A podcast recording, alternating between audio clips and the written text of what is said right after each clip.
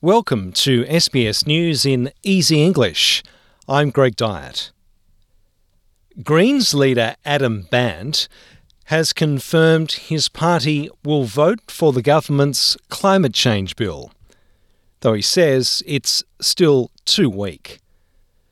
The Greens have been calling for an end to all new coal and gas mines across Australia, but Labor has refused to negotiate on the issue. The party instead will push for a climate trigger on environmental laws, which will force consideration of environmental impacts on all new projects. The government will need the support of one other crossbencher in the Senate to pass the bill. Stuart Ayres has resigned from the New South Wales Ministry and as the state's Deputy Liberal leader.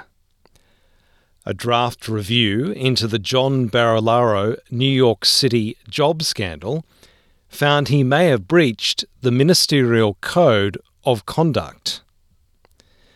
The recruitment process for the New York based trade role is the subject of a New South Wales parliamentary inquiry.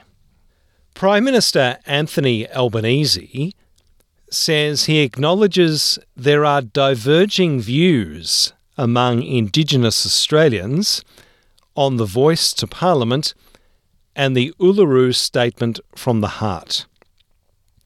The Labor government is committed to implementing the Uluru Statement from the Heart in full, with a treaty the second aspect of the process. The Prime Minister says this national discussion may not be easy, but it is sensible. Do I expect uh, every Australian on the roll uh, to vote yes? No, I don't. And that's important that people are able to express their views. But overwhelmingly, this is a sensible proposition. The federal government is announcing medically vulnerable children aged six months to under five years of age can now receive the Moderna COVID 19 vaccine. It means some 70,000 children who are immunocompromised, living with complex health conditions, or a disability can receive a smaller version of the adult dose. The head of the Comanchero Motorcycle Club, Mark Buddle, has been arrested in Australia after fleeing the country in 2016. Australian Federal Police say the 37 year old was arrested in Darwin following his deportation from Turkey. He is accused of importing more than 160 kilograms of cocaine into Melbourne in May last year. Foreign Minister Penny Wong has called for calm and a de escalation of tensions between Beijing and Washington after US House Speaker Nancy Pelosi visited Taiwan.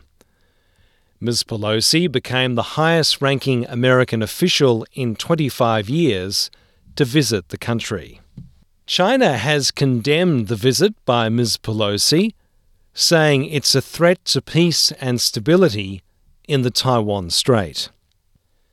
The Australian Electoral Commission says its partnership with online platforms during the federal election campaign resulted in less false information being circulated. Commissioner Tom Rogers says the decision to link with Facebook, Twitter, Google, and Microsoft helped prevent the spread of harmful content online. The Commission identified 31 pieces of misinformation on Twitter alone and referred several posts for removal. Former Victorian Labor MP Jane Garrett will be honoured with a state memorial in September after she died from cancer last month. 49 year old Ms. Garrett died in early August. I'm Greg Dyett, and that's SBS News in Easy English.